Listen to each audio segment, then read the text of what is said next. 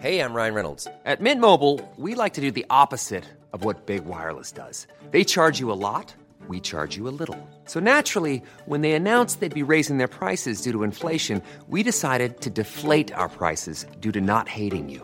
That's right. We're cutting the price of Mint Unlimited from $30 a month to just $15 a month. Give it a try at mintmobile.com slash switch. $45 upfront for three months plus taxes and fees. Promo rate for new customers for limited time. Unlimited more than 40 gigabytes per month. Slows. Full terms at mintmobile.com.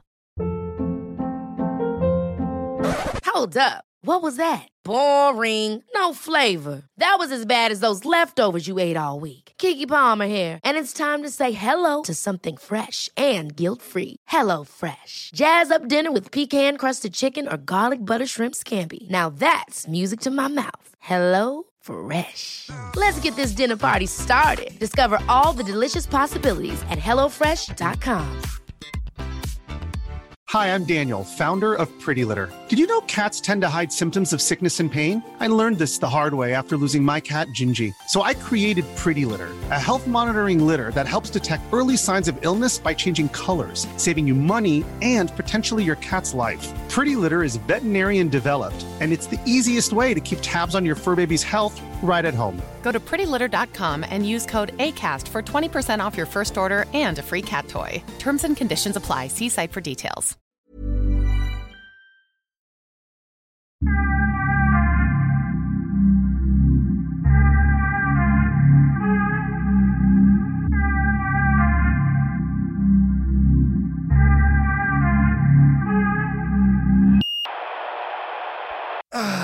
Chang, va- varför sprider du fake news på Twitter Chang?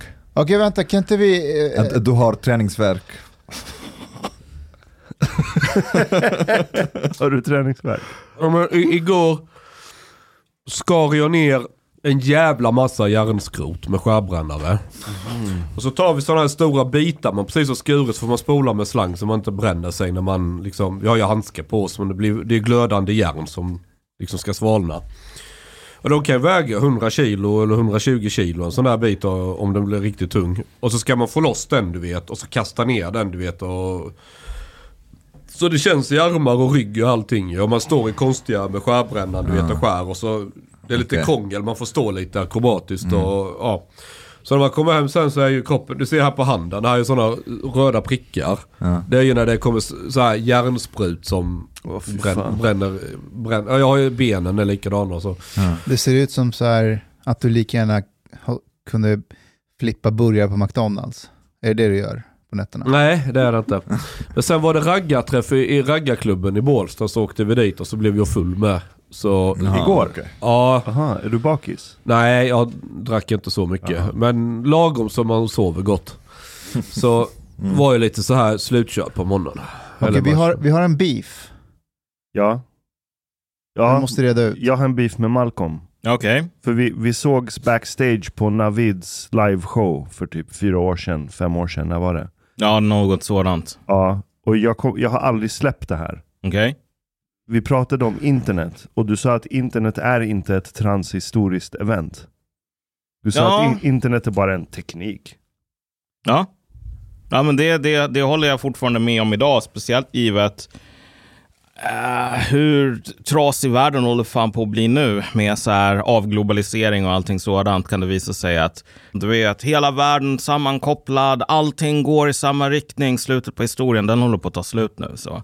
Ja men vad har det med internet att göra? Jag håller med dig om att det är bullshit att vi når slutet av historien, nu kommer alla länder But, but I think you need some context also. You, you need to know that you are right now molesting Ashkan's identity.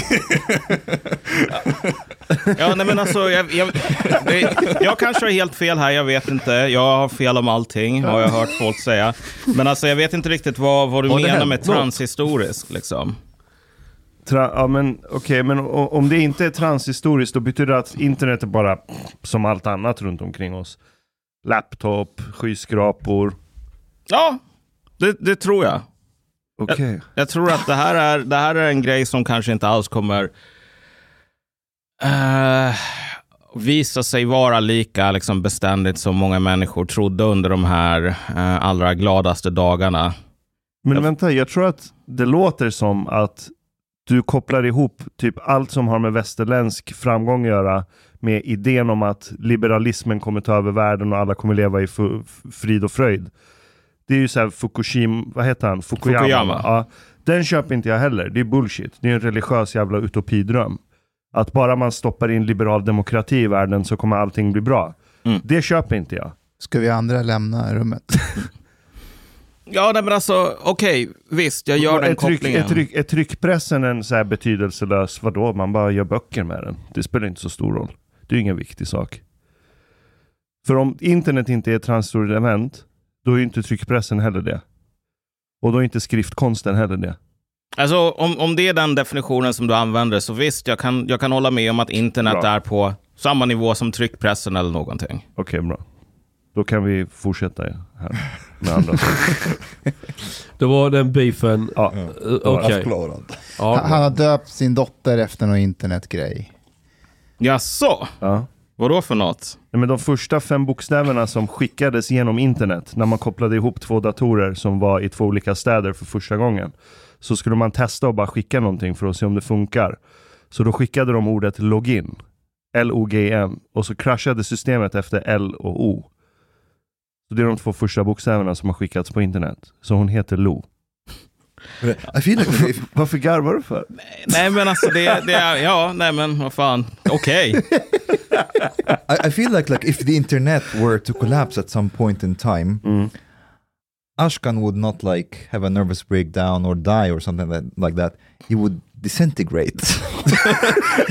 he would just to disintegrate into the Nej, vet ni, jag kommer bli glad. För att då kommer det visa sig att jag har rätt. För hela världen skulle kollapsa om internet kollapsar nu. Världen skulle dö. är inte Ryssland. Nej, inte Uralbergen liksom. De, de klarar sig utan all modernitet. Ja, fast alltså att bo i Ryssland, eller i Uralbergen, det är ju som att vem vill bo så? De är redan kollapsade, så det kan inte bli sämre. And how long will they last really isolated like that? Oh, they've been lasting for the several hundred years. Så har They, du, they don't know anything else. men, men, Om du inte vet Ja. något annat Ja. än det vi definierar som medeltid. Mm.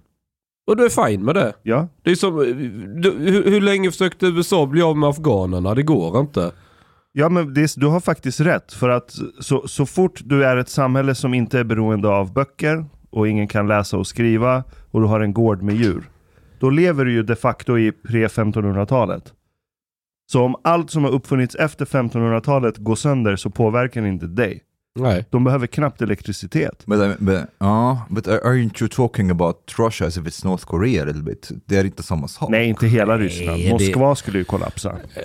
Ja, M- Moskva och Sankt Petersburg är väl de städer som är mest inne på 2000-talet. Resten av Ryssland är lite som Sverige på kanske 60-70-tal.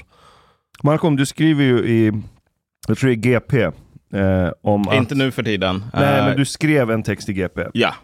Eh, för vid julas tror jag det var. Så en god jultext. Mm. Där du skrev att ja, men väst vilar för mycket på deras just in time princip. Att allting Ja. produceras för stunden, skeppas iväg, det finns inga lager. Och ja, men hela Fukuyama-idén, slutet på historien är Mm. väst. Det är bullshit, det köper jag. Eh, vart ska man bo då? Om man nu tror att västvärlden är så instabil och att den kan kollapsa. Vad är säkraste stället att vara på då och varför? Det kommer inte att finnas så himla många säkra ställen just nu. Det kommer att finnas ställen som är mindre dåliga än andra. Och där tror jag faktiskt att väst kommer att vara mer dåligt, speciellt Europa. Det här är en av de sakerna som verkligen har varit intressant att se. Nu har Sverige två miljöpartier. Ett heter Miljöpartiet och det andra heter Moderaterna. Eh, därför att det, det, den klassiska definitionen på Miljöpartiet är ett parti som typ, ja men jag bryr mig inte om ekonomin, jag bryr mig om idéer och koncept och flum. Och så här, en miljöpartist fattar inte vad man behöver cement till och blir förvånad när det visar sig att har man inte cement, då är det svårt att bygga byggnader. Okej, eh, så Miljöpartiet känner alla redan till, men de här sanktionerna mot Ryssland och liksom sättet som man har hanterat hela den här ekonomiska kriget leder nu till situationer där ehm, den internationella energimyndigheten gick ut med rekommendationer nyligen om att vi i Europa, vi borde ta och komma med ganska långtgående eh, eh, långtgående så här, åtgärder. Bland annat typ att folk som kunde skulle stanna hemma och jobba tre av fem dagar i veckan. Eh, vi skulle ha kanske skära ner maxhastigheten på motorvägar till 70 kilometer i timmen eller någonting. Uh, och kanske ha begränsningar på att alltså privatfordon får inte köra på vissa vägar liksom för att dra ner på biltrafiken. Därför att gör vi inte de här sakerna så kommer Europa att behöva ransonera diesel mindre än ett halvår. Och diesel, um, om, om några moderater lyssnar på detta så kan jag upplysa dem om att det är svårt att köra en lastbil en diesel utan diesel. Du kan inte typ sätta en hamster på ett hjul och ha det som liksom den drivande kraften i motorn. Du kan typ inte ens använda högoktanig bensin istället för diesel. Utan har du en lastbil som behöver diesel, då behöver den diesel. Uh, och har du ingen lastbil som kan frakta vaniljgifflar till ICA-butiken, ja, då blir det inga vaniljgifflar att köpa och då faller liksom lite av en pelare i det här fina västerländska konsumtionssamhället. Varför säger du det här till Moderaterna? Därför att nu har vi haft, hamnat i en situation där um, på grund av det här kriget så är det ingen längre som bryr sig överhuvudtaget om den västerländska ekonomin. I, om, om man får välja mellan, du vet, och kämpa för frihet och rättvisa och demokrati och skrika refugees welcome, allt det där, då väljer man det. Och sen så är det någon annans jobb, eller det är helst ingen alls jobb att tänka på så här. Okej, okay, men vad händer, vad, vad händer med en industriell ekonomi om du inte längre kan transportera saker på grund av att du är tvungen att ransonera diesel? Du är alltså tvungen att välja um, på Liksom så här, okej, okay, vi har så och så många lastbilar som ska komma med bostongurka eller vad fan det nu är med smör.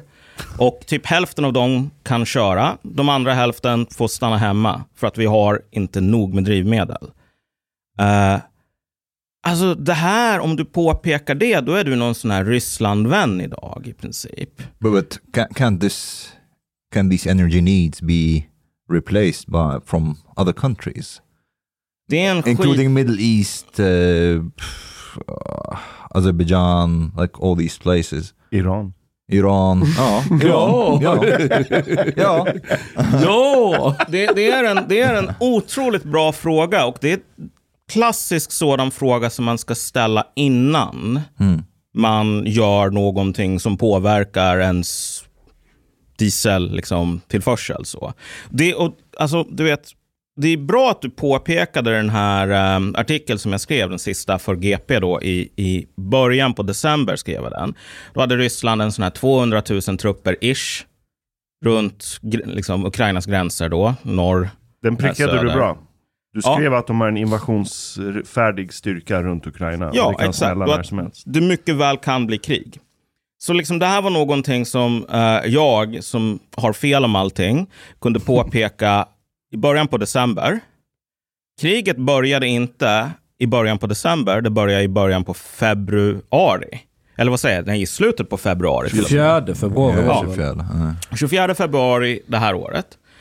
Så vi talar alltså om två månader mer. Ehm, under den tiden, hur många människor var det som tänkte så här, okej, vad för sorts ekonomiska effekter kommer de här sanktionerna ha? Vilka sanktioner funkar? Vad kan vi få alternativa energikällor? Vad såg ni den diskussionen? Typ ingenstans. Jo, jo, Finns den diskussionen ens idag? Nej, nej, den finns inte. Um, alltså så, du ser sådana här situationer att nu ska man börja ta reda på om det finns dieselproduktionskapacitet i resten av världen. Och här kan jag komma med svaret. Det finns det inte. Därför att det finns en global dieselbrist. Därför att, hör och häpna, men all olja skapas inte liksom, likvärdig. Utan det finns olika typer av olja. Vissa typer funkar jättebra för typ bensin, flygfotogen. Andra funkar eh, väldigt mycket sämre för det, men funkar väldigt bra för diesel och liksom andra saker, typ asfalt och massor med grejer man gör av olja. Ryssland är en av de största oljeexportörerna, bara om du ser till olja, men det är också en andelen av det som är diesel är högre än liksom genomsnittet. så. Så att länder som Storbritannien, de importerar typ en, en, en, mer än 20 procent av all sin diesel från Ryssland. Liksom, beroende kanske till och med ännu mer, 25 procent eller någonting av rysk kapacitet när det gäller raffinaderier och så. Och eh, Så att det finns två problem här. Ryssarna har en ganska stor andel av liksom den totala raffinaderi och produktionskapaciteten. Men sen är det också så att, alltså, som, som du påpekade innan, eh, det globala eh, logistiksystemet är paj. Det är jävligt trasigt just nu. Um, så att även om du kan producera det här någonstans i Mellanöstern är det inte alls säkert på att de kommer att sälja det till Tyskland först för att Tyskland har bestämt sig för att inte köpa diesel från Men hur, hur paj är det egentligen? Alltså vi har haft pandemi i två år och saker har funnits i butikshyllorna, more or less. Mm. Utan problem. Inte Playstation 5. Inte Playstation 5. Det tror jag vi klarar oss utan. Can we? Jag går ändå till webbhallen varje Ida dag och kollar om de har fått in någon ny. Ida, Ida har varit jätteledsen. Jag med. Jag med. Men förutom Playstation 5, En annan sak som är inte det ett mäktigt logistiskt system? Som kan stå emot en pandemi där halva världen har bara stängt ner sig. Okej, men problemet är att den inte har stått emot en pandemi. Alltså det här är ju någonting som kamrat Henrik Jönsson var väldigt bra på, eh, som han tjatade om många gånger om när vi träffades här. Att varför Malcolm, ställde då Henrik frågan, var det ingen som såg att så här, med typ till exempel invandringskrisen, du tar emot en kvarts miljon människor och sen tar du din, liksom, din, din, din klocka här och så kollar nu har tio minuter gått. Landet har inte kollapsat. Mission accomplished. Alltså varför är det folk som tänker så när de inte fattar att många av de här problemen har ledtider på liksom 5-10 år eller någonting. Och det är lite samma sak med logistiksystemet. En sak som till exempel har hänt under den här pandemin är att vår förmåga att producera nya bilar har mer eller mindre kollapsat. Eh, så att om du går till en amerikansk bilhandel 2019, du vet, 2019 det kan lika gärna vara medeltiden för det är så jävla länge sedan. Um, men 2019, då tror jag det genomsnittliga liksom, antalet nyproducerade bilar som amerikanska bilhandlare hade var 4 miljoner. Liksom, vi, liksom, om du går dit en tisdag så finns det liksom 4 miljoner nyproducerade bilar över alla bilhandlare. Så. Uh, idag så är det nere på, det håller på att gå under en miljon. Och alltså det, um, Komponentbrist. ja, det beståndet av begagnade bilar, det har inte gått upp, utan det är ju liksom ganska konstant. Begagnade bilar kan du inte köra hur lång tid som helst. Um, utan du vet, förr eller senare så går de sönder, speciellt om du inte kan tillverka reservdelar och liknande. Och då har du såna här eh, moderata miljöpartister som kommer och säger så här, det är väl bara att köra bilen lite längre då? Det är väl bara, alltså, ja, det, jag ser ingen systemkalops här, bara att vi inte kan göra nya bilar. Det är väl bara att köra bilen lite längre. Nummer ett, nu är det så att vi har så här, eh, Östtyskland-väntlistor på typ om du ska köpa en ny BMW. Det är som att köpa en Trabant back in the good old days. Du ställer dig på en väntlista och sen så säger BMW att Uh, vi vet inte när du får bilen. Vi gissar på ett och ett halvt år, men det är ingenting vi förbinder oss till, utan vi levererar den när vi har den. Och sen så väntar du ett och ett halvt år och så får du ett brev om att nej, du kanske får vänta ett och ett halvt år till, för nu är det ett krig i Ukraina, uh, massor med kaos. Så här, folk måste släppa den här miljöpartismen och fatta att så här, om du bor i ett i-land, det står för industriland, du bor i en industriell ekonomi. Om den här industriella ekonomin inte kan tillverka bilar, då är inte det en industriell ekonomi som visar eh, särskilt många hälsotecken. Därför att bilar, det är liksom proxy för tillverkning av lastbilar. Och utan lastbilar, då kommer alla att svälta ihjäl. Yeah, but also like supply chain problems, eh, things have not been functioning well. Like supply chain problems in general have also been contributing a lot to, to inflation that's not sustainable. Ja, alltså hela inflationen vi har nu Ja. beror på detta. Ja. Men om man ska vara, är, in- är inte det här tillfälligt då? Kommer inte det gå över? Det kom- Sist jag var på varsin Mercedes-handlare för bara någon månad sedan och kollade. Beställer jag en ny bil så är leveranstiden åtminstone ett år. Mm. Det, det de har gjort, vissa bilhandlare, det är att man har backat bandet lite. Och så tillverkar man bilar utan de här nya systemen som brukar följa med. Bara för att det finns chip till det. Så man säljer bilar med lägre standard. Och då kan man tillverka ett gäng och sälja. Ja. Men då får du en bil med samma spe som du kanske hade 2012 eller 2013. De här senaste åren med de här, allt vad det nu är för någonting som håller koll på avstånd fram och bak och hit och dit. Man tar bort de systemen. Mm.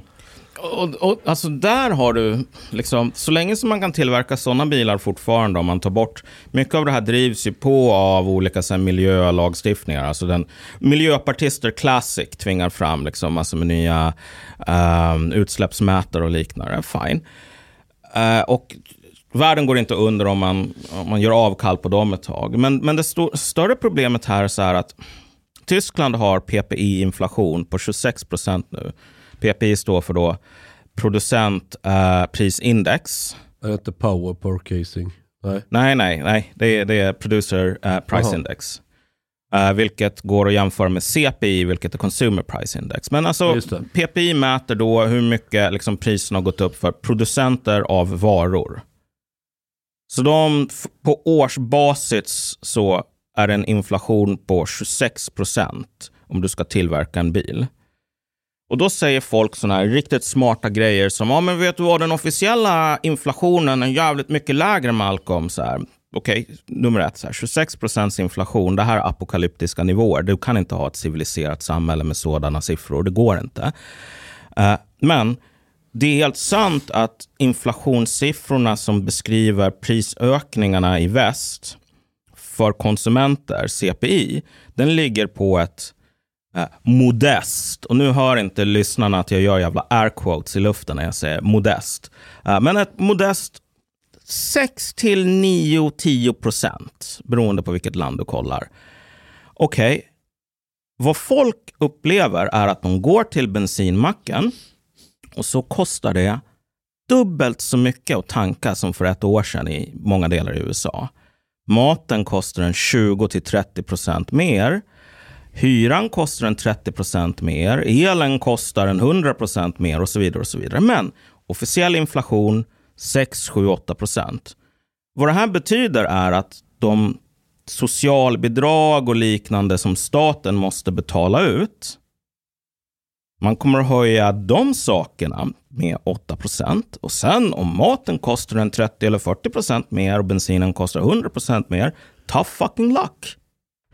Så alltså, eh, du ser en situation idag där även de här officiella siffrorna, eller liksom skillnaden mellan det, vad, vad staten går ut och säger att det här är den prisökningen som ni konsumenter egentligen har och som ni kommer att få ersättning för genom olika statliga system. Den är jättelåg.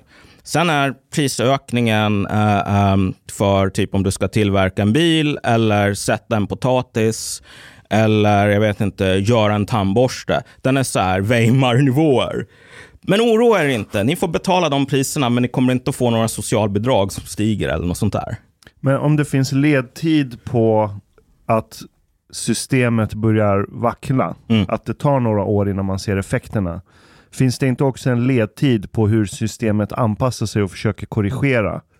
För att alltså det, det här globala kapitalistiska systemet som vi har, det är ju inte några nissar som sitter i ett rum och kontrollerar skiten. Mm. Det är ett Ja. emergent organiskt Jo, system. jo men det, det som kan korrigera görs. Det såg du med biltillverkare, även lastbilar. Och du kan ju tillverka lastbilar. Alltså, om vi bara ska behöva tillverka en lastbil som bara kan transportera från A till B. Så är det något som nästa vilket jävla gjuteri och mekanisk verkstad som helst i Sverige kan göra. Du behöver gjuta ett block och bakaxel och göra en växellåda. Men om du bygger det på med 70-talets teknik, vilket var skitbra lastbilar. Jag har haft en lastbil som med motor från, de har, funkar hur bra som helst. Du kör 100 000 mil med en sån. Men när det inte finns drivmedel, när det inte finns el. När, alltså de här basvarorna, det, de kommer du aldrig ifrån. Vi, vi, vi, kommer, vi står, folk har redan upptäckt att någonting är fel på elmarknaden i Sverige. Mm. Jag fattar. Men Ja. så här, jag, jag- jag, jag provade nu bara för att testa. Jag gick in på Teslas hemsida Mm. och försökte lägga en beställning på deras nya bil, Model Det Y. gjorde jag också häromdagen. Gjorde du? Ja. Det, jag maxade den med alla så här autopilot, styrsystem, liksom. Ja. den badar i halvledare den här maskinen. Eh, uppskattad leveranstid, en månad. Alltså det där... eh, Men de har ju egna... De, har, eh, nog e- de har ja. tillverkar väldigt mycket inhouse. Ja. De, de har Elon Musk. De har Elon Musk. De har Elon Musk. Och låt mig vara djävulens advokat här. Låt mig vara den här miljöpartist-moderaten. Och säga att okej, fine. Eh, diesel eh, är fucked. Eh, lastbilarna, om vi ska ha avancerade lastbilar så är systemet fucked. Bla bla bla. Men vi har färdig marknadsredo teknologi för fullt elektriska lastbilar. Vi behöver bara el också. Vi behöver el och den den teknologin har vi också egentligen. Om vi, om vi bara kastar ut alla som är emot kärnkraft och, Ja, bygg, och gör ett jävla kärnkraftsimperium. ja. Jag, vill ha, jag vill ha kärnkraftsreaktor i varje stad, i stadskärnan. Så ska det vara sådana här reaktorer och så kommer det en massa vattenånga från. Det ska vara en symbol på styrka Mm. Och vad heter det? longevity. Men det Okej. tar åtminstone fyra till fem år att få dem. Alltså om vi nu, om vi att vi... vi Nu är du jävligt optimistisk. Nej, men det, det går det, det är inte optimism. Det Det, det, är realism. Alltså jag, jag, jag, jag skulle precis säga, om vi skippar alla regler. Okej. Do we want to do that with Jo men det är politiskt. Jo, jo men där folk sitter och fryser och politiker riskerar att bli avsatta och och folk står med högafflarna på Mynttorget. Då kan man väldigt fort klubba igenom vilka jävla grejer som helst. Då, då kan byråkratin gå jävligt snabbt. Ja. Så säger vi att allting är grönt ljus, bygg här. Här är markplätten, bygg här, koppla upp mot elnätet. Så den fysiska byggtiden för ett kärnkraftverk skulle jag säga är 3-4 år. Kanske upp mot 5. Det beror på lite för att Bygger vi kärnkraftverk idag så kommer den ju också drabbas av, viss, av, av, av, alla de här störningarna av produktion och grejer. Ma- Malcolm, är det realistiskt att bygga kärnkraft på 3-5 år? Ja, om man sätter Filippa Reinfeldt på det så kommer det ju definitivt att gå, bli klart i tid och till underpris. Så liksom, det är väl bara att klona henne och skicka henne till Tyskland. Jag menar alltså, i Vi teorin... byggde kärnkraft på tre eller fyra år, några av de svenska på 80-talet. Ja. Ja, Alltså, i, så att jag, jag håller med dig till, till, till ganska stor grad här. Att alltså, det går verkligen att skära ner på massor med regleringar och liknande och faktiskt få saker gjorda. Sättet, du vet, men när man ska börja göra det, det är det som är frågan. Om du upptäcker att du har en redig jävla energibrist. Du har massor med problem med att du inte kan liksom um, all den här tunga utrustningen för liksom byggbranschen. Oj, vi har inga reservdelar för att liksom hamnarna är trasiga och typ Kina har låst ner och nu har vi brist på nickel. Um, det är precis fel tillfälle att börja därför att alltså, man gör de här sakerna när man har en fungerande ekonomi utan 26 procents inflation och när man har tid att ta de här nya systemen i bruk. Återigen, alltså jag, jag, jag famlar lite i mörkret när jag ska försöka förstå vad det gör som vad förklaringen är att våra politiker är så otroligt värdelösa. Och här tycker jag att liksom Gud. Må Allah förlåta mig för att jag säger någonting positivt om sossarna. Liksom. Men så här, de är de minst sämsta här. Därför att Moderaternas politik framöver, det ser man redan nu om ni är ute på Facebook. Liksom. Politik har en punktlista. Punkt nummer ett, första och sista punkten, det är att säga Miljöpartiet är dumma. Det är Miljöpartiets fel. Så om du väljer Moderaterna, liksom, de blir nya regeringen, då kommer de att säga Wow, okej, vi, vi, Europa är beroende av rysk gas, nu har vi ingen diesel, etc. etc. Miljöpartiets fel. Så rösta på oss i nästa val efter det här så kommer vi att, att säga att det är Miljöpartiets fel lite mer. Um, att, att vi var beroende av rysk energi, det här var någonting som var välkänt på 90-talet. Det var välkänt 2014 när Ryssland annekterade Krimhalvön. Så vad fan är de här jävla kärnkraftverken? Som går att bygga på 3 till 5 år. Du vet, man börjar bygga dem innan man har slut på diesel. Det är jävligt mycket svårare att bygga sådana saker när man inte har diesel att köra maskinerna med. Och det här är ingenting, det är inte, det är inte Nordkoreas fel, det är inte Putins fel, det är inte ens Xi Jinpings fel att det inte finns någon i västvärlden som verkar kunna tänka efter före. Och alltså, det mest patetiska exemplet på det här som verkligen visar hur, hur illa ställt det är. Det är ju så här att vi i väst har ju kommit med de här sanktionerna, de här finansiella sanktionerna för att av olika anledningar så kan man ju säga att internationellt bankväsen, du ska föra över pengar mellan olika banker, du ska göra betalningar i utlandet och så vidare. Det här kräver ju infrastruktur, ditt kära internet här, bland annat.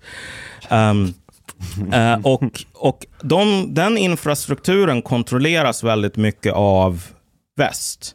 Av ganska förklarliga liksom, historiska skäl. Så du har Swift till exempel. Um, jag kommer inte ihåg vad det står för. Society for någonting, någonting, whatever. Liksom, Swift är i alla fall um, det här systemet som bank... Clearingsystem. Ja, precis. Clearingsystem som banker använder för att kunna göra överföringar mellan varandra. Uh, vi i väst kontrollerar de sakerna väldigt starkt. Så då har man använt den kontrollen för att se till så att um, Ryssland inte längre kan betala eller hantera euro eller dollar i sina banker. Och nu är det så att de här gasleveranskontrakten som, som ryssarna har. Nu vill de ha betalt i rubel. Exakt. Så liksom, du vet, Frankrikes ekonomiminister går ut och säger så här. Vi har just förklarat totalt ekonomiskt krig mot Ryssland. Målet är att liksom krossa den ryska ekonomin och se liksom, ryska barnfamiljer svälta ihjäl på gatan liksom, för att straffa Ryssland. Och därefter så går ryssarna ut och säger så här. Ja, vi hör vad ni säger om att totalt krossa oss och ha svältande barnfamiljer. Okej, okay, fine. Men nu är det så här att de här euros och dollar som ni betalar oss har ni utan liksom någon så här lagstöd eller någonting gjort att vi inte kan använda längre. Så därför vill vi ha betalt för den här gasen som vi fortsätter att leverera till er i en valuta som faktiskt är värd någonting för oss, vilket är rubel.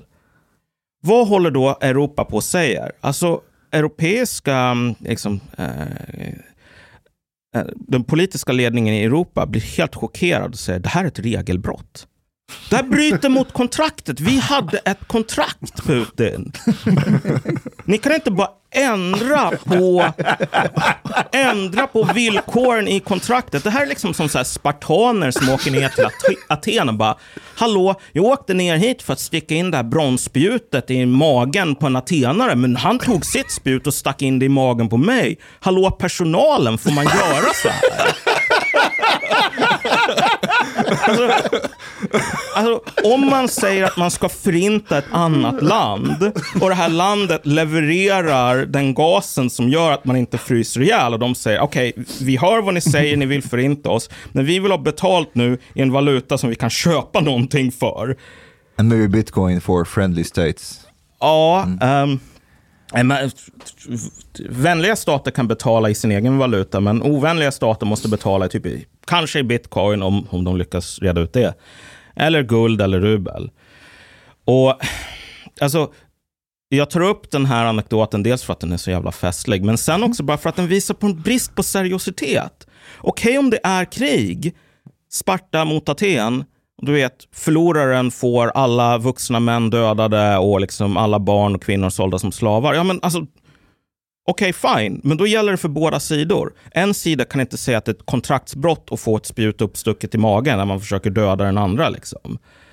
Men det är där vi är på något plan. Vi har politiker som inte tar konsekvenserna ens av sitt eget agerande på allvar överhuvudtaget.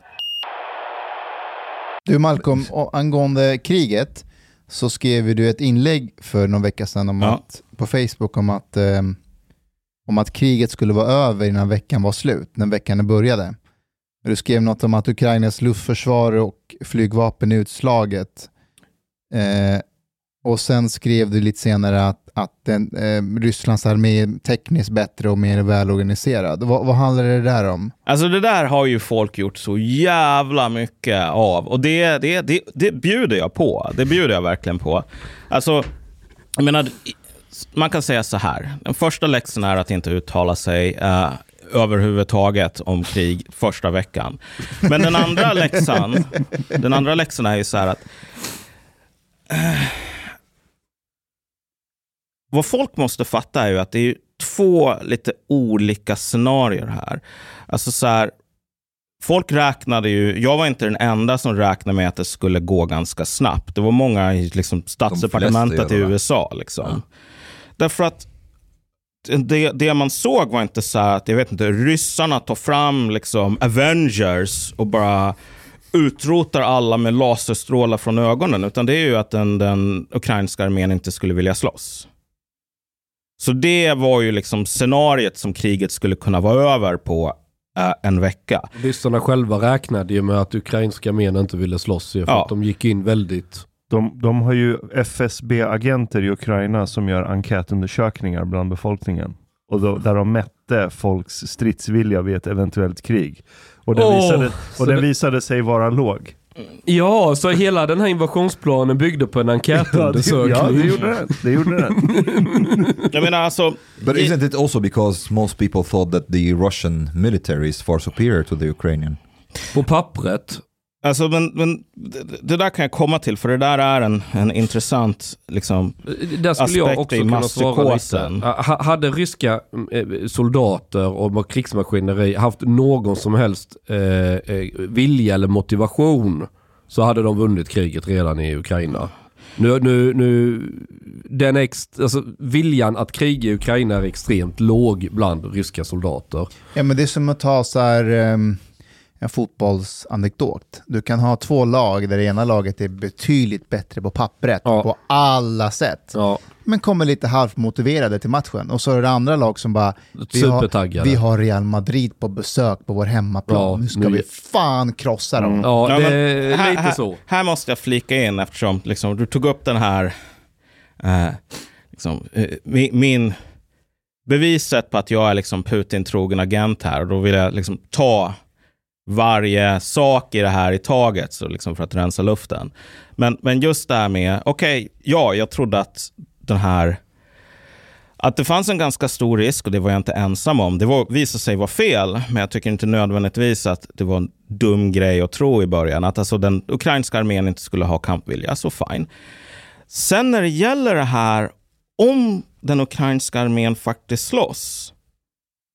Alltså du kan ju inte seriöst tro fem öre att en armé som har fått en hundratals miljarder kronor i stöd från västerlandet där um, ehm, NATO-länder och andra, till exempel Sverige, håller på att tömmer sina egna um, förråd på avancerade vapen för att skicka över. Att det här ska gå över på en vecka, om, om båda vill slåss.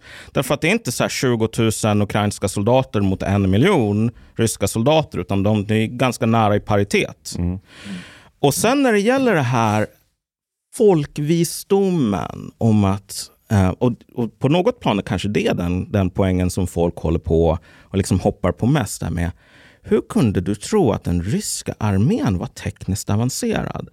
Alltså folk håller på och sniffar lim på något plan just nu i Sverige. Alltså det är någon form av väldigt intressant masspsykos som pågår. Därför att, okej, det kommer ut nya siffror hela tiden sen. 10 000 ryska soldater har dödats. Sen en vecka senare 12 000, en vecka senare 15 000. 15 000 är senaste siffran just nu. Mm, en, en, en 500 stridsvagnar, en 1000 pansarfordon och så vidare. När var senaste gången ni såg en uppskattning på ukrainska förluster? Det är en väldigt bra poäng. Det har inte jag faktiskt sett. Det är, vet du vad? Alltså så här, när man ska bedöma hur det går i ett krig. Det bästa sättet att få en bra bild, det är att bara kolla på ena sidan. Som du vet kommer från extremt opartiska källor, vilket är den andra stridande parten. Som sen säger, Jaha, du vill veta hur många av oss som dött? Nej, det där är inte intressant information. Alltså hur kunde det påverka liksom, bilden av kriget? Och veta det? Ni behöver inte veta det. Trust us. Och ingen ifrågasätter det. Alltså, så här om man ska göra en bedömning så behöver man veta båda siffrorna här, nummer ett. Och när du har att alla är tyst överens om att nej, vi ska inte, vi, vi ska inte ställa frågan ens. Då är det någonting jävligt screwy som pågår. Nummer ett. Sen nummer två. Det finns en, en aspekt i det här som verkligen är att um, precis som den här, eh, tänker er kriget mellan Egypten och, och um, Israel, vad nu det heter, liksom, när Nasser anföll. Alltså det, liksom, om du följde eh, egyptisk krigsrapportering så är det så här, vi har spöat de sionistiska hundarna hundra mil från huvudstaden. Liksom. Den egyptiska armén går från seger till seger och sen liksom, nu, har, nu krossade den modiga egyptiska armén de här judiska banditerna 75 mil från huvudstaden. Och liksom, vi fortsätter att segra och sen så här, vi besegrade dem 25 mil ifrån huvudstaden och snart är den israeliska armén förstörd. Och sen liksom, I förorten utanför Kairo så utdelade den egyptiska armén ett förkrossande slag mot israelerna som de aldrig kommer att återhämta sig från. We're still uh, being taught in schools that we crushed the Israelis, by the way. Ja. like the, the the narrative that we get in schools in Egypt that that basically we crushed them and we won the war without any blemish. Ja, alltså- and everybody believes it. Ja, nej men alltså Egypterna krossar dem. Egypterna krossar dem 100 mil från huvudstaden, 75 mil från huvudstaden, 25 mil från huvudstaden i huvudstadens förorter. Och sen så uh, vann israelerna, eller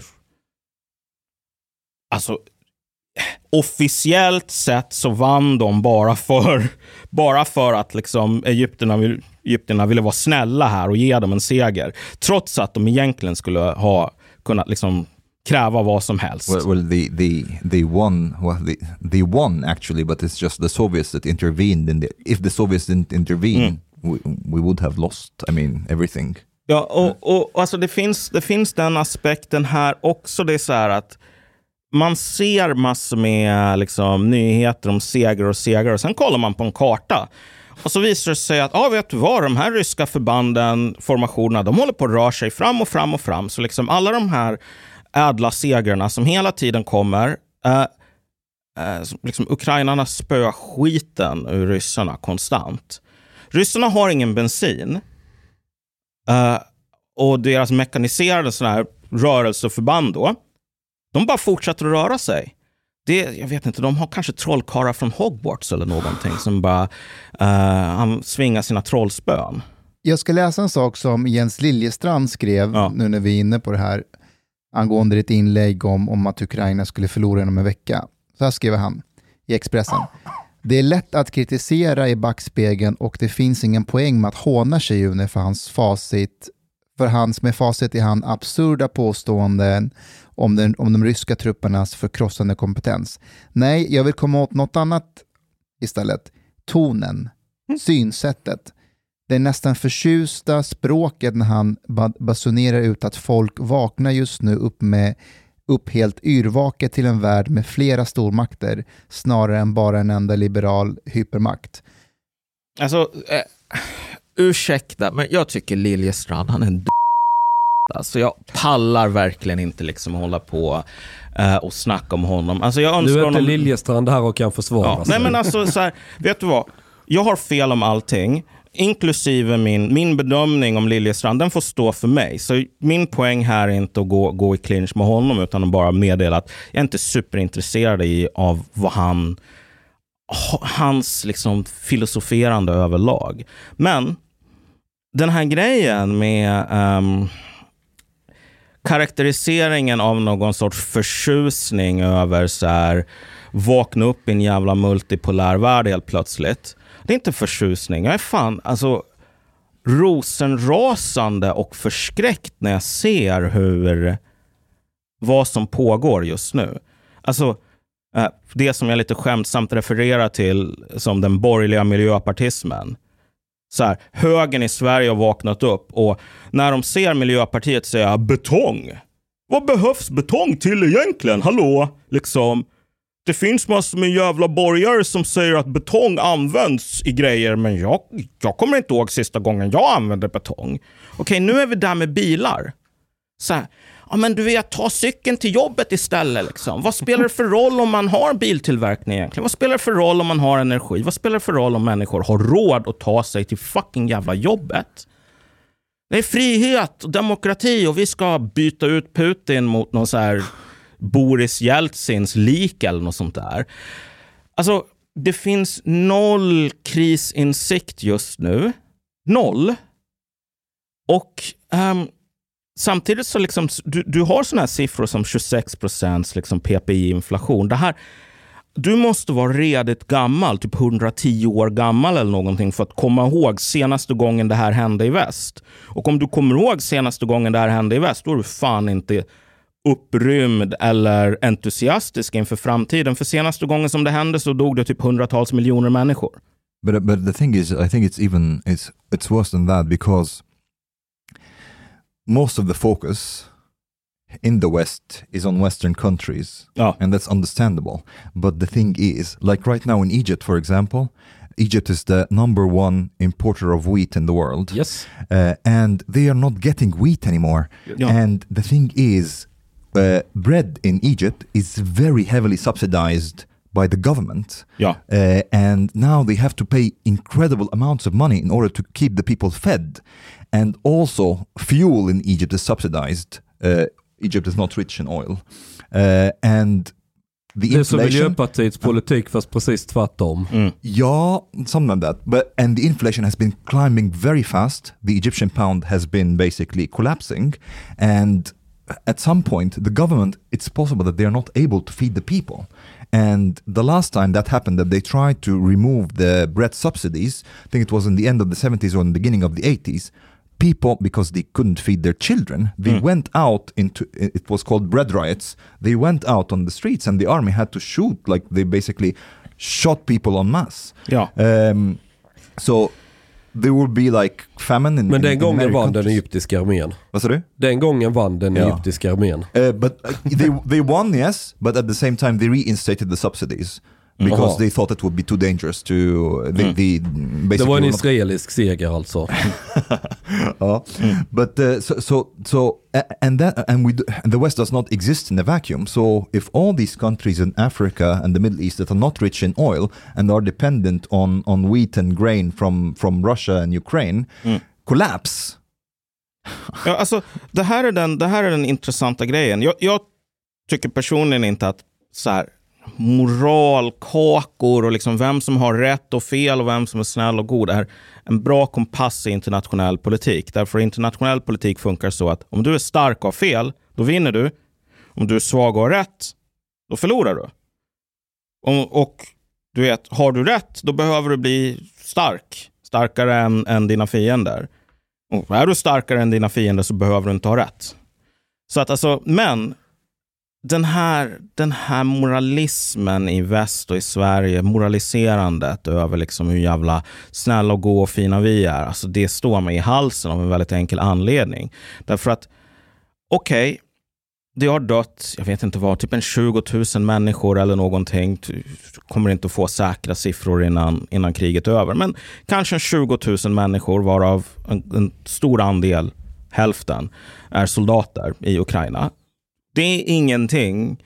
Men jämfört med kriget i Jemen eller liksom bara luftbombningen av Irak innan man gick in så det är inte stora siffror. Okej, för det här, den här, uh, den här hemska konflikten, så är man i väst beredd att säga så här att vet du vad, vi ska slåss till den sista ukrainska staden är jämnad med marken. Till den sista droppen blod, av liksom ukrainskt blod har flödat. Och till liksom den sista ukrainska barnfamiljen har stuckit och börjat leva på svenska barnbidrag. Um, hellre än att ge upp en princip. Okej, om du är i Egypten, vad du hör då, det är ett väst som säger vi är beredda att offra ert land. Vi är beredda, alltså okej, Egypten kanske kollapsar in i anarki och svält. Men det är ett pris vi är beredda att betala i Stockholm för att alltså sticka tummen i björnen, i ögat but, på but den hemska understand that Putin. these hundred million people will come here. Ja, ja det. och, och typ ledarna i Egypten, de kommer att höra det här och tänka så här. Okej, vet du vad? Väst suger.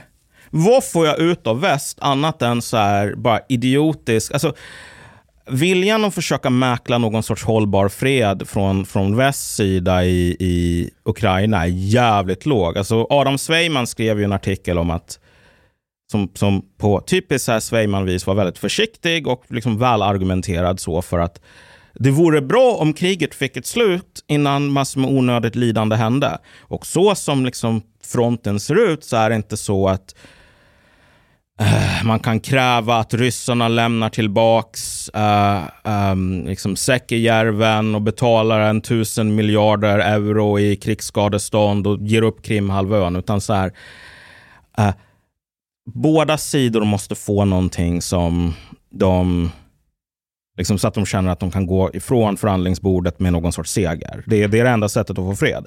Och då blir Sveiman ansatt av massor med människor som kallar honom landsförrädare, en Putin-försteer och liksom sånt där. Typ, hans, han, hans familj kommer från Ukraina. så. Men, men liksom, det finns Det är noll... ännu värre då ju. Va? Ja då är det ju ännu värre. Ja, ja men verkligen. Liksom, ja. Någon borde ju ställa honom inför riksrätt eller bara liksom skicka Azov-bataljonen för att avrätta honom på kamera eller någonting. Men du Malcolm, vad, vad, vad tycker du att väst borde göra? Är, är det fel att till exempel skicka vapen till, till Ukraina? Alltså, vad man måste göra i slutändan är att tänka liksom, vad är det man vill uppnå här? Liksom, vad är poängen med våran, liksom, våran sida i konflikten? Eh, och poängen, så som den inte är riktigt uttalad men liksom underförstått, det är ju att försöka bevara en unipolär värld. Um, och Ni har ju alla hört de här grejerna. Ja, vet du vad, men du vet om, om Kina etablerar en militär bas i Mexiko, då skulle USA invadera, för de har Monroe-doktrinen och bla bla bla. Det här är hyckleri från USA. Ja, alltså, fast hyckleri, jag har inget problem med det. Alltså, hyckleri är ett eh, eh, privilegium för den starka inom liksom, internationell politik. Det funkar likadant i Sverige. Varför hycklar annars sossarna hela tiden? Ja. Alltså precis. Och liksom så här, så den tiden som USA var stark nog att kunna invadera Mexiko om Kina placerar ut robotar där. eh, samtidigt som man var stark nog att kunna säga till alla andra länder att om, om ni klagar på att ehm, vi placerar ut robotar, tough luck liksom. Ni är för svaga för att göra någonting åt det. Den tiden är antagligen över. Och sättet som man nu försöker liksom trycka tillbaks den här tandkrämen i tuben är någonting som skadar väst mer än Ryssland. Därför är jag inte för det. Um, och alltså, sen är bara grejen så här, om ni tänker er att om Ukraina skulle vinna det här kriget, givet att man har utkämpat ett lågintensivt inbördeskrig där man, alltså de här rebellerna i, i, i Donetsk, folkrepubliken, har fått stöd från, från Ryssland, ja. Men eh, det som folk inte talar om det är hur jävla snåla ryssarna är. Um, det kommer ut någon sån här bok som heter typ 80 dagar i Slaviansk snart, eh, på, på engelska. Läser man den, alltså så här, ryska klienter, och det gällde även under kalla kriget, alltså de får inte massor med hjälp. Det är inte så att du, du är fem killar och de bara, ah, vill du ha en 100 miljoner rubel och typ 10 000 fabriksnya pansarskott? Utan liksom, poängen här är att det fanns jävligt mycket organiskt missnöje i de här östra delarna, vilket, är liksom, vilket man såg 2014. Och sen i efterhand, så när ryssarna ser att de här människorna inte kommer att bli förintade på fem minuter, så börjar de rulla in med stöd. Men den idén som massor med kälkborgare har i Sverige om att det här är liksom bara någon astroturfad psyop, alltså det stämmer inte. Så du har ett land som är splittrat. Och nu har du en konflikt med ryssar som invaderar Ukraina. Och ukrainare som då, nationalister som håller på och klagar på Facebook och Telegram och liknande över att de här jävla råttorna, de här förrädarna i liksom Mariupol och liknande, tar bilder på, du vet där Ukrains, ukrainarna gömmer sitt artilleri eller sitt bränsle och bara rapporterar det till ryssarna. Det här, alltså du vet, i situationen där eh, Zelensky, regeringen, tog tillbaks de här områdena. Det skulle inte bli någon jävla dagis där man pratar ryska. kommer inte att bli, du vet att de här får ha sina egna partier som man lyssnar på för att ta tillvara de nationella minoriteterna. De partierna har förbjudits nu för övrigt.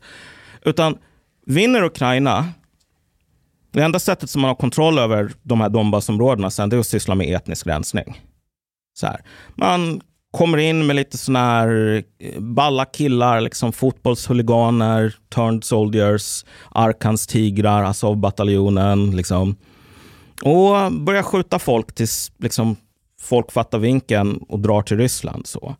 Och det här är liksom, är det det som vi slåss för? Liksom? Liberalt, västerländsk, etnisk rensning. Liksom. Jag förstår inte riktigt vad folk tänker men, sig. Men är man medveten om det då? På samma sätt som man inte var medveten om när man hjälpte eh, Afghanistan med att Mm. bli av med ryssar. Va- But wait, do they really think this is unavoidable? Med etnisk rensning Ja. i, i Ukraina. Alltså ja, du vet när, kolla, när ett främmande land invaderar Ja, men tänk dig liksom så här, du vet, fin, det- bittert jävla krig. Finnar och svenskar hatar varandra. Bittert jävla krig mellan Finland och Sverige. Där tiotusentals eller hundratusentals människor dör. Och så visar det sig att, liksom, jag vet inte, även om det bara är 10% av Tornefinnarna eller någonting som, som hjälper den finska armén döda svenskar. finns ingen fucking chans att de kommer att lämnas i fred därefter. Eller vice versa. Ingen chans i världen. det är Menar du att det här är någon så här allmän universell lag? Ja, ja, ja alltså. I- Men varför, varför rensade inte Iran ut araberna efter deras krig med Irak? Eh, Jag har inte superbra koll på... Det bor skitmånga araber i Iran.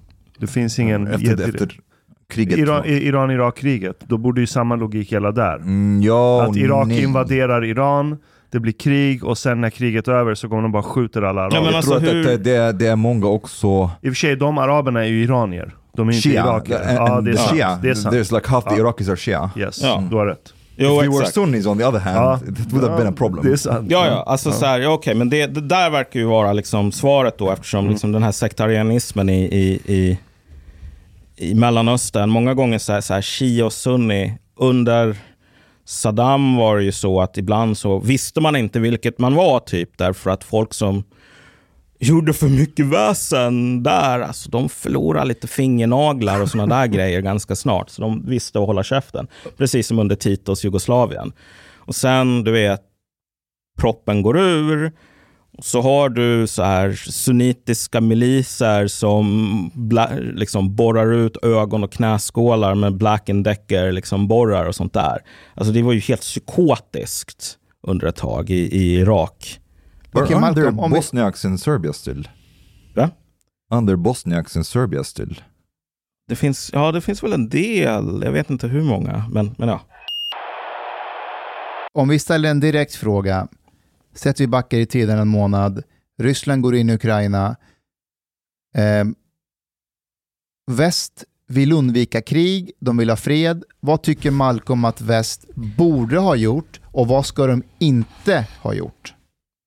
Alltså, det bästa vore ju verkligen om, alltså här kan jag ju hålla med alla de här jävla kälkborgarna, att det bästa vore om det 90-talet kunde vara för evigt, om man bara kunde på något plan krossa den ryska ekonomin och allting sånt där. Alltså målet är väl kanske inte ett problem, men vi är inte starka nog. Så att det man får göra här är ju någon form av triage. Liksom. Man får se vad, vad är det som vi kan faktiskt åstadkomma. Um, och då blir det ju att leverera vapen men låta rysk ekonomi vara kvar. För vi har inte musklerna att döda deras ekonomi. Nej, jag vet Om jag inte. förstår dig rätt. Nej, men det är ju en, det är en superdum kombo. Då, då eh, finansierar vi ryssarna så att alltså... Ja, det har vi inte haft problem med förut. eh, Jag menar alltså, leverera vapen, okej fine, men vad kommer att hända med de här jävla vapnen? Vi har levererat hur mycket vapen som helst. Alltså så här, Ja, det andra alternativet är väl som tyskarna och bitvis fransmännen initialt gjorde. Tyskarna vill ju inte hjälpa Ukraina och jag tror tyskarna till och med försökte sätta lite press att Ukraina Ja. skulle gå ryssarna till mötes, att lova inte gå med i NATO och lite annat sånt ja där. exakt. Ja, men alltså det, det, pressen måste fan vara på Ukraina på ett plan att, att fatta att hjälpen från väst är inte hur obegränsad. Så att liksom det funkar inte att ha helt oansvariga så att vet du vad, Joe Biden kommer att hjälpa oss att typ återta Krimhalvön. Han kommer inte att göra det och det är bara dumt för er att tro det. För att de inte är med i NATO? Ja. Nej, alltså de är inte med i NATO därför att ingen vill ta en väpnad konflikt med, med Ryssland. Okay, but, uh, uh, Men då kan vi ta det samma med Sverige och Finland då. Mm. Om, inte, så här, om inte vi är med i NATO så kommer inte de, eh, NATO eller väst hjälpa oss om de kommer till Gotland. Nej, de kommer inte hjälpa oss. Nej, de kommer inte Nej, alltså kolla. Grej, grejen med, grejen med Jag såna vet här... att de kommer hjälpa oss om vi är med i NATO. Men... Nej, alltså såna, kolla, såna här, internationella, såna här internationella fördrag, de spelar fan ingen jävla roll. Därför att problemet med internationell politik är att det finns ingen högre stående makt. Vilket gör att alltså, det finns ingen som straffar dig om du bryter mot ingångna avtal till exempel. Så idén om att så här, USA är tvunget att skydda Estland på grund av att det står att de är det på ett papper. Jag tror till och med att liksom, äh, jänkarna faktiskt medvetet försvagade vissa formuleringar i fördraget så att alltså, de är skyldiga att ta, ta um, take actions which are deemed necessary. Och om man funderar på vad det betyder så kan det säga att ja, vi har just fastslagit att, så här, att eh, projicera Estlands flaggas färger på Kapitolium, det är det som är nödvändigt att göra om de blir invaderade. Så nu har vi fullföljt våra, våra åtaganden Okay, här. but, but so yeah, I, I think I don't know what Biden would do if a NATO country is attacked, but I can totally see if Trump was in charge, he would not intervene. He'd Nej. be like, this is uh, Estonia. What is Estonia? Menar, det, den, så liksom det, det stora problemet här också som folk inte fattar, och det här är det som återigen liksom den eh, moderata miljöpartismen har verkligen liksom förgiftat det här landet. Därför att eh, en av de värsta grejerna som har skett med de här sanktionerna, och det här är det liksom århundradets självmål, det är helt förbluffande faktiskt. Det är så här, ehm, USA gick ut och sa att man fryser eh, Rysslands räntebärande papper, statsobligationer. Och vad folk lätt glömmer för sättet som vi talar om det här, att man köper eh, obligationer och så vidare, att en obligation är inte en egendom. Det är ett lån. Eh, att köpa en statsobligation är att skaffa sig ett papper och det är ingen som tar leverans på de här papperna. Liksom, därför att det är ingen poäng. Men du, du, du äger nu ett papper där det står att den amerikanska staten kommer att betala dig x antal dollar vid det här datumet. Och um, förbinder sig att göra det. Och priset är alltså x minus någonting, några procent. Liksom. Um, så att du lånar, du, du ger pengar i utbyte mot att den, här, den amerikanska staten lovar att ge dig så och så mycket pengar vid det här datumet. Jänkarna gick ut och sa nu i, eh, mot Ryssland att från och med nu vi förbehåller oss rätten utan någon laglig process, utan någon internationell lag, bara på vårt, vårt fria skön.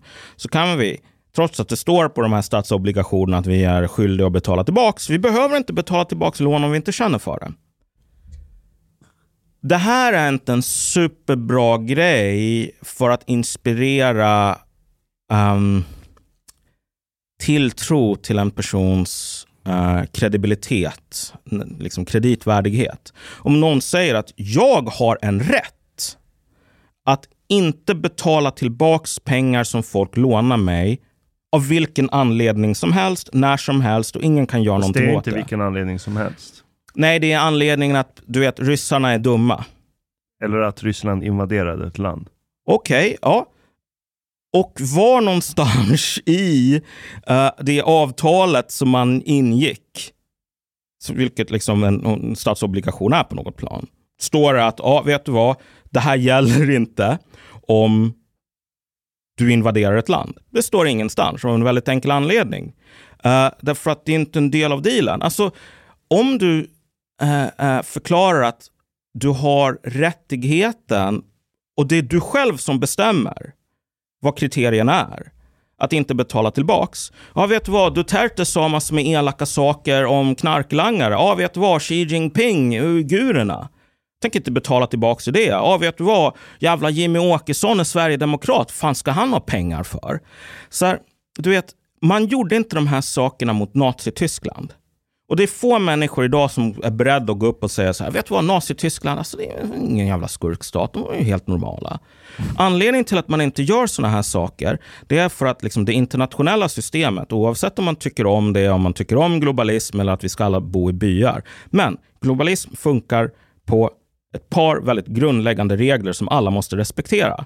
Alltså att jag som folk ska hålla på och håna som någon kommunist måste påpeka detta är helt absurt. Men den mest grundläggande regeln här är ex- respekt för äganderätten. Okay, but, the, but but then again, one can say that an invasion of a sovereign state has become right now, at this point in time, a red line that well the world is not willing to accept. Ja, det är ju inte att respektera äganderätten om du invaderar en annans land. Nummer ett, så här, om vi tänker oss de människorna som, alltså de länder som är med på de här sanktionerna, så är det så att i hela Europa, förutom typ två länder på Balkan och Vitryssland, eh, Serbia stronk, eh, det är hela Nordamerika förutom Mexiko, så liksom två tredjedelar av Nordamerika. Det är inget land, noll länder eh, i Sydamerika, noll länder i Afrika och eh, det är tre länder i Asien. Det är Sydkorea, det är Japan och Singapore. Och sen har du Nya Zeeland och, och, och Australien. Det är de länderna som är med på sanktioner. Så Indien, nej. Kina, nej. Mexiko, nej. Brasilien, nej. Typ alla länder i Sydamerika, nej. Uh, det är ganska många länder, det är inte ett enda land, inklusive Israel, i Mellanöstern som är med på de här sanktionerna. Så liksom det här med att hela världen håller nu med om att typ invasion av länder är en red line. Nej. Uh, och som sagt, du vet, folk tyckte inte att det var bra att invadera länder på 1800-talet eller på 1900-talets början. Det, är dåligt. Men du vet, man respekterar de här sakerna därför att problemet här är inte att du vet, det är elakt mot Ryssland och att sabotera sin egen kreditvärdighet. Skit väl fan i vad som händer med Ryssland. Men problemet är att när du väl börjar sabotera din egen kreditvärdighet, ehm, då är du, eh, för att använda en vetenskaplig term här, du är så jävla fucked om du är USA. USA har en 100 miljarder dollar i handelsunderskott när det gäller varor per månad. Det är en biljon kronor nästan i nuvarande växelkurs. I, I termer av liksom fysiska varor som de importerar. Som de skickar i utbyte papper där det står om du äger du det här pappret så kommer du att få betalt. Och nu får inte ryssarna betalt för sina papper. Nej, och alltså så här, du vet, den största ägaren av liksom såna här eh, treasury notes, det är Kina. Kina är nummer ett på liksom listorna över andra länder som den här sortens drag kommer att drabba. I praktiken så har USA köpt en massa prylar på kredit av Kina. Ja, exakt. Och så sabbar de sin egen kreditvärdighet. Alltså du vet, USA utan, om, om de inte längre kan exportera papper, eh, som du vet folk inte använder för att papp, liksom, värdet i pappersmassan, liksom, utan för löftet som det här papper, pappret bara är en symbol för. Om de inte kan göra det, då måste de tillverka 100, eh, en biljon kronor i månaden mer i brödrostar, eh, telefoner, eh, Snickers, liksom Nike-skor och så vidare inhemskt och skicka det till Sydkorea, Kina och så vidare. Det finns ingen chans. Det finns ingen chans. De kan inte göra det. Alltså, den, den, den närmaste alltså det närmaste exemplet på någonting som, som USA idag, det är typ Rom, de här stora städerna i liksom centrala italienska halvön. Så här, Rom som var en miljonstad och som, det fanns noll chans att bönderna i Italien skulle kunna förse Rom med mat, utan det var Nordafrikas jobb. Sen så kommer det massor med pirater och invasioner och så vidare och, och liksom hela den här varukedjan kollapsar. Rom blir sen en stad på 10 000, liksom, mindre än Enköping eh, ganska snart. Eh, från att vara världens största stad. Därför att oh, hoppsan, det fanns ingen mat längre. Ehm, en kollaps av det här eh, handelsunderskottet för USA kommer att leda till en politisk och ekonomisk kollaps i USA som kommer att få Sovjetunionen att framstå som en picknick. På tal om mat, eh, förutom att Egypten är världens största importör av vete, på den listan högt upp hittar du även Kina, Mm. du hittar Kanada, Mm. du hittar också Turkiet, ett NATO-land. Eh, De importerar svenskt vete faktiskt. Mm. vilka turkarna? Eh, eh, faktiskt till och med Egypten eh, säljs det svenskt vete. Italien importerar jättemycket vete från Sverige. Åh fan. Mm. Men när kommer den här kollapsen i USA att inträffa? Alltså, alltså den, vi, har, vi, vi har kommit mycket närmare den nu. I Därför like att, that Mustafa is treating Malcolm like an oracle. ja, nej, men, nej, men alltså, When is the US collapsing by the way? Han förutspådde ju att ryssarna vann kriget efter en vecka. Så vi ska lyssna på nästa förutsägelse. Okej. nej, nej, men alltså, du vet, fine. Nej, men det här kommer inte att hända. Allt är så jävla chill just nu. Det är bara, bara att trycka på snusknappen. Men här kommer jag med en felaktig liksom, observation helt enkelt. En total som man bara kan ignorera. Um, vilket är att vi har kommit mycket närmare liksom, den stunden. Och när man pratar med så här, ekonomer och liksom, andra människor med, med eh, tveksam intelligens. Um, så här, vad, vad folk säger då är så här, Okej. Du har lyssnat så här långt. På sista måltid. En mycket fin radioprogram i Sverige. Du tycker det är mycket trevligt. Men, min vän, lyssna på mig nu. Du har inte betalat biljett på klubb sista måltid. De har dom grabbarna de behöver pengar. Flis. Lax. Stolar. Dirabilar. Lix hotel. Du vet. Då måste du betala om du ska lyssna mer. Du får man gaflera avsnitt också. Paket erbjudande, helt enkelt. Läs i beskrivning för avsnitt, där det finns information för att bli medlem på klubb Sista måltid. Det kostar som en mycket liten kaffe latte ute på torget. Per månad. Lätt som en plätt. Tack,